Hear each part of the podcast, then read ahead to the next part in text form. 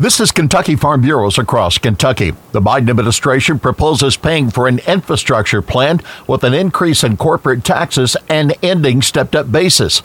KFB President Mark Haney says this threatens family farms. It eliminates the possibility of me being able to move my farm on to the next generation. The stepped up basis is an accounting procedure that is very appropriate. At the point of death, we can elevate to the value of present day and move forward, and we don't have to sell the farm to be able to do that. Haney says death shouldn't be a taxable event. When we elevate the value of the farm, we've elevated uh, property taxes, all those things that we're going to be paying, you know.